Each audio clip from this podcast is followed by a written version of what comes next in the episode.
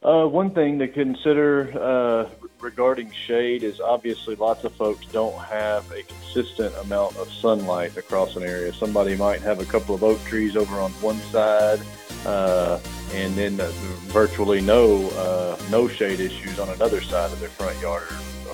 Welcome to the Houston Grass Podcast with Houston Grass owner Michael Romine. Tips to help you buy, install, and care for your grass in the Houston area.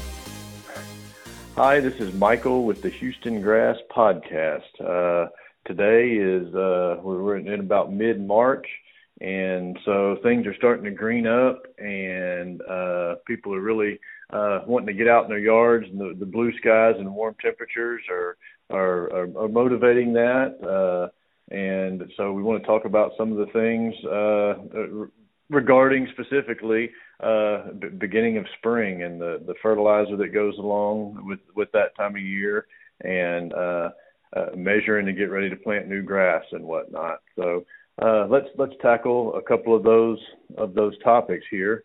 Uh, one of the questions that we uh, that, that's that's that's big now, what's on the forefront of everybody's mind, I think, is uh, price increases. Uh, there's a there's a lot of reason for all the price increases that uh, a lot of industries are are, are experiencing right now. Uh, I think the, one of the largest uh, ones on on our industry right now is uh, is is probably fertilizer prices. Uh, fertilizer prices have approximately tripled almost from from about a year ago, and so not only does that make the fertilizer that you buy from us uh, by the 40 pound bag, the Nitrophos fertilizer, uh, more expensive. It it has it has increased in price significantly from this time last year as well.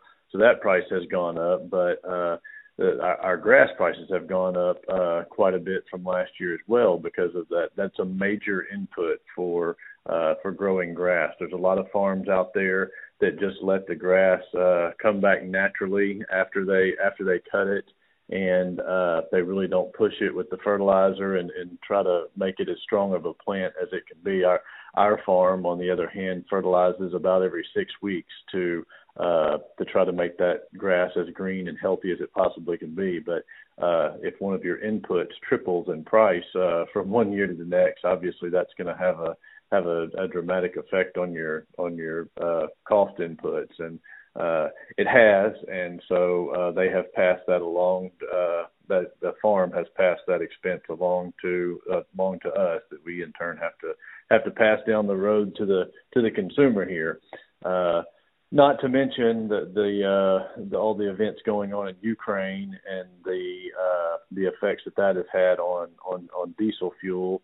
Uh, which is our major input at the farm. All those tractors are running off diesel, and the 18 wheelers that bring the grass to us uh, also are running off diesel, and those prices are are today anywhere from uh, about 4.75 to five dollars a gallon, and so uh, that that has uh, has also affected our our, uh, our our pricing as well. So few factors kind of stacked against pricing these days, but uh, I just wanted to ex- explain some of that. So uh, we're, we're not just uh, willy nilly coming up with these prices. We're like the rest of the world that's uh, the, the different uh, inputs and uh, commodity kind of things that go into our product are have gone up. So uh, the price of the product goes up.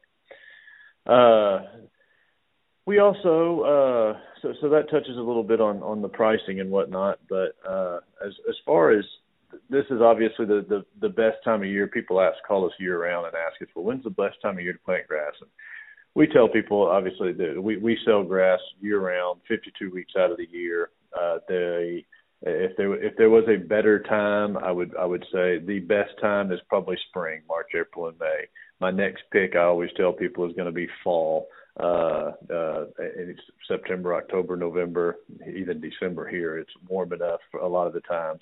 Uh, my my last pick is always going to be dead middle of summer. That's a tough time to get get grass to grow. Uh, it's possible. It just expect a the a, a rather large water bill to go along with it. So spring is definitely the the best time. So uh, that, and it's also our, our our biggest sales time of year because everybody wants to get their yard pretty for the year. And they're tired of looking at the brown and whatnot from from winter.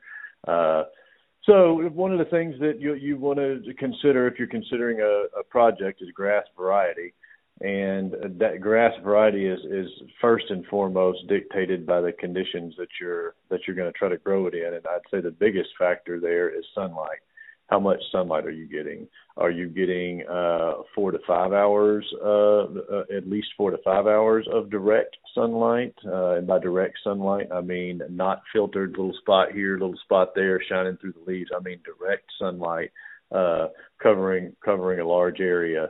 Uh, if you get four to five hours of direct sunlight, then you've got some options like the fine-bladed zoysias, the emerald and the cavalier, or the or say the palmetto St. Augustine. Uh, if you're getting a lot more than that, say the uh, six to seven hours of direct sunlight per day, that opens up a lot of things. You can do the regular Raleigh St. Augustine, uh, which is our, our biggest seller, uh, or you can do the Palisade zoysia, or uh, any of the gra- other grasses. You can you can also use use the palmetto or the fine bladed zoysias in the in the sunnier areas as well uh, doesn't make much sense to spend the extra money on palmetto. I, I wouldn't do that. Uh, if you've got a, a the, you're more along the lines of six to seven hours of, of direct sunlight, but if you just like the look of the finer bladed zoysias, you could do that as well. Uh, so that's uh, th- those are kind of minimums. However, there's always a however. If you get less than four hours of direct sunlight, you either have to do something to change that, whether it is thinning trees aggressively or getting rid of trees or uh, or, or whatever. If it's a structure problem, uh, say say it's it's between two houses or it's really close to a tall fence or something like that, you just cannot buy at least four hours of direct sunlight. Do not put grass there. there there is no grass that that can grow and and and to my knowledge in uh in less than in less light than that maybe a winter rye that that is the seed that you can sprinkle out there for the winter, but it dies uh, by the time May comes around because the heat kills it. So it's not a year-round thing. It's just a seed you can sprinkle out there. So there is no in, in this South Texas Gulf Coast area here. There is no grass that can survive uh, uh, on less than on less than that four hours of sunlight. You need to find a different alternative, whether it's uh, weed mat and rocks or some other sort of shade loving ground cover uh, or or even looking at artificial turf. I, I, you could you could check that out, I guess, if you were insistent on grass. But uh, no grass that we that we have, and like I said, I'm not. To, there's none to my knowledge that can grow on less sunlight than that. So sunlight is very important. Uh, also, uh, another question that we get is uh, how is, is measuring for the grass. Obviously, if you're going to start a project, uh, you want to assess the sunlight, but you also need to know how much you need. Uh, if you are looking for installation and uh, you're within a, a fair distance from our office, we have uh, contractors that we work with, a couple of them that uh, all they do is install our grass, and uh, they are fantastic at, at what they do. And uh, if if you're interested in, in them doing a turnkey thing for you, uh, you can call us and give us your information, and we uh, have them call you and schedule a time to come out and, and measure and tell you exactly what you need and uh, give their assessment of what it's going to take to get the get the ground prepped for, for grass. Uh, if you're kind of a do-it-yourself kind of person and, uh, and and you're wanting to take on the project yourself, uh, basically you, you the first thing you got to do is get your get your square footage, and to get that you you measure the length times width uh, and uh, get that total square footage and divide by 450. Uh, obviously, the, the way to be more exact about it is to have a long measuring tape or something like that. But I can tell you the way that we measure when we go out and look at yards is they they step it off uh, figure uh, uh, most folks an average an average good sized step is about three feet, and uh, you can you can step off an area, get that length times the width, and uh, that'll give you square footage, and uh, divide that by 450, and it'll tell you how to uh, how many pallets you need. There's 450 square feet in the pallet. Uh, and of course, if you have any questions about that, once you have that square footage, you can you can call us and we can walk you through uh, uh, the the down to the piece of grass if you don't need a full pallet, or uh, if you would like an opinion on what type of grass to get or something like that. We're always happy to uh, uh, to talk you through that and and give you our opinion. A lot of times we ask you to send us pictures uh, there are only a couple of us that work here, so we don't go out and, and look at yards or anything like that. There's just uh, there's just not enough uh, folks folks around to go do that. But we'll ask people to send us pictures to our to our email or something like that, so we can take a look and uh, and and just give give our opinion as to as to what may need to be done or uh, the, the the shadiness though. Uh, that that I, I can't. Uh, jump up and down about that enough. That the shade is is really key. If uh, if people are having problems with their grass, that is the first thing that we're going to ask you. Uh, if, if if you're not if you're not calling us because you need to, you moved in a new house and you need to replace, uh, you need to put new grass in the new backyard, and you say I'm having problems with grass, the first thing we're going to ask you is how much shade do you have? Because nine times out of ten, uh, the reason people lose grass is because they don't have uh, they don't have enough sunlight in the area. The, the trees have gotten too big over time, and they haven't trimmed adequately, and uh, uh, that is that is a, a big key. And that sunlight, one one good way to measure. I should have mentioned this earlier. Is a, a good way to to decide if you've got that four or five hours. Am I the four or five hours, or, or am I not even that, or am I more like six to seven hours? Uh, an e- the easiest thing to do is uh, on a sunny day and you're a Saturday, you're home or whatever, you go outside every every hour uh, or so and take a picture of the area that you're interested in uh, or the areas, and then you scroll through those at the end of the day and watch that sunlight move across there, and and and you can it'll tell you real quick how many how many hours you get. If you have a security camera covering the area, also uh, that makes it really easy to uh, to watch that sun move across there as well. So uh, that is that is something to consider. But uh, we do not we we can't make that call over the phone. Obviously, we always put that on the homeowner uh, or whoever is buying the grass from us uh, to to decide that because unless you actually do that what what we're saying here take that picture every hour on the hour you can't really make that make that call from showing up there one time a day or looking at one picture. Do, do i get enough sunlight? That doesn't tell the story. So uh it is it is uh it's something that you've got to pay attention to for a little bit and to, to make that call. But do realize that sun is a critical part of of of growing the grass. And if you don't get uh if you don't get enough sunlight it, it lots of folks don't have a consistent amount of sunlight across an area. Somebody might have a couple of oak trees over on one side uh and then uh, virtually no uh no shade issues on another side of their front yard or, or, or wherever the area may be. So uh, one of the things that uh, palmetto, uh, we, we, we get questions, well, can I use palmetto or some of the fine bladed zoysias, can I use them in, the full sun areas? And the answer is absolutely. Uh, it, with palmetto, it gives you some flexibility. Uh, you don't have to necessarily replace the entire yard if you're only having trouble. Palmetto looks almost identical to the regular Raleigh, and people do mix them. You can mix them side by side. Uh, you, you may see a little bit of a difference uh, as they go in and out of dormancy year after year. Uh, one may go into dormancy a little faster than the other, but for the most part, uh, they're going to look very, very similar. So you could do palmetto across the entire yard to to get it really consistent and uh, in color and everything immediately. Or you could put some if you got a sunnier area, you could put the Raleigh St. Augustine out there. If you in the shadier areas, you could uh, you could you could put the palmetto.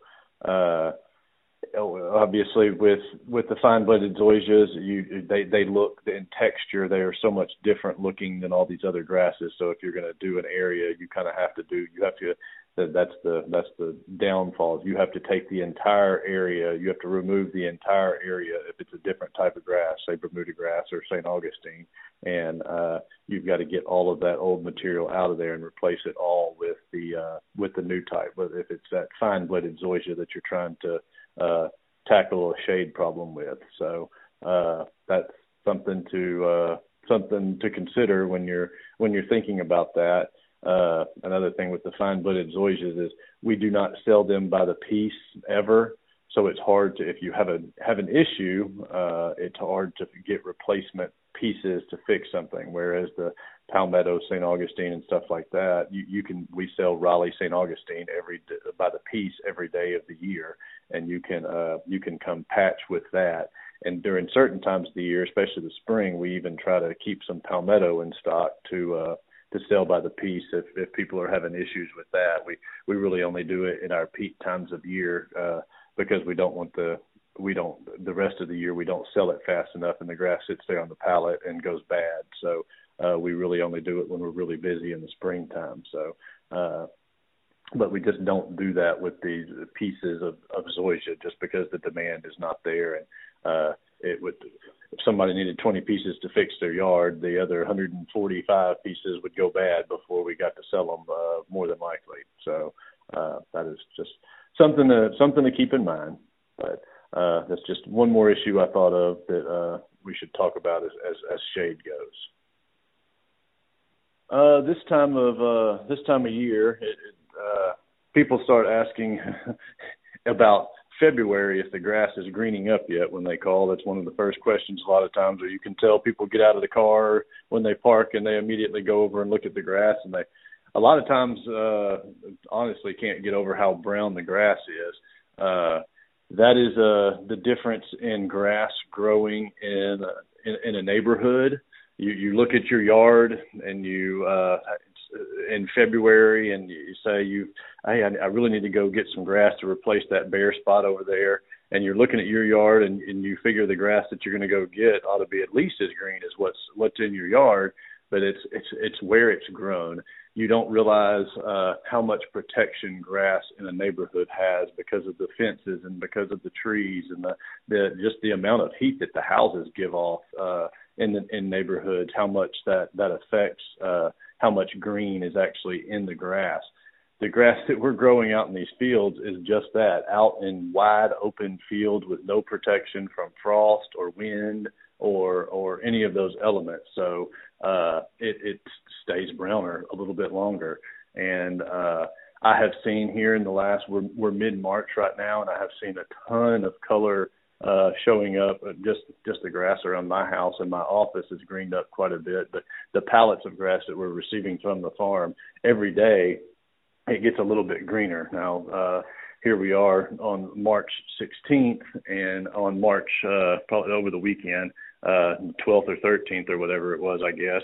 Uh, they had another hard, hard frost on on Saturday night, and that uh, that browned everything off a little bit, especially the Bermuda grasses. The Bermuda grasses are particularly susceptible. They're, they're the first ones to brown off from a frost, but they're also the first ones to green up once it warms up. So uh, it's just uh, it's just uh, Mother Nature, and we have to uh, deal with whatever she gives us here. You will find places. I was at. Uh, Home Depot the other day and noticed that they're they're starting to sell grass and they're they're absolutely painting the grass. You can you can see it. I was w- w- wondering how they got that green, but if you go over and look closely, you can see it. And there there are places that do that. Uh, we've given some consideration to doing it, but uh, it would increase our cost quite a bit because it's expensive to do, and uh, we've just we've, we've never done it before. We just uh, we we deal with what Mother Nature gives us, usually by mid to late March, uh, we've greened up pretty good. Uh, I would say by uh, early April, we'll be 100% green. We'll have fertilized the entire farm by then, and it'll have been watered in several times, and the grass will start glowing green by by then. Uh, so we're just, uh, like I said, we're we're dealing with what Mother Nature gives us, and every day getting a little bit greener. So uh, that that's uh, just uh, something to keep in mind. The the earlier in the season you're getting grass, that's that's just a, a fact here here in South Texas.